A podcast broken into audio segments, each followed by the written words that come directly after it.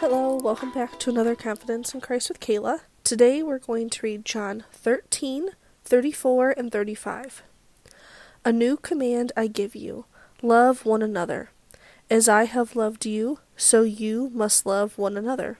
By this, everyone will know that you are my disciples if you love one another. So, this is red letter words. This is Jesus talking. And I just, I think it's so awesome that in this, like, Jesus is telling us how to be like Him.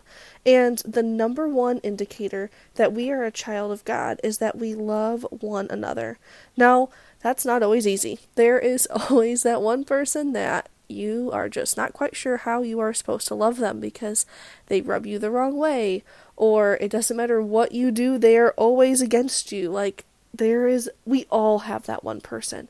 But God calls us to love even that person because if we kind of look at his example, that's why he came, so we could see his example.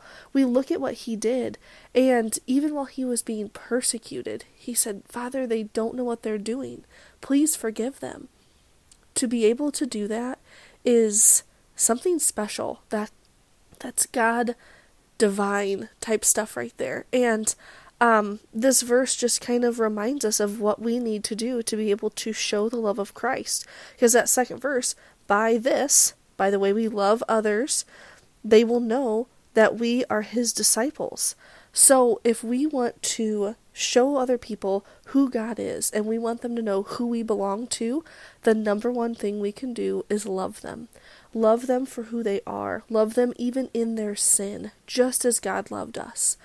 So, today, I want you to find your confidence in the fact that you can be like Jesus. We can imitate him.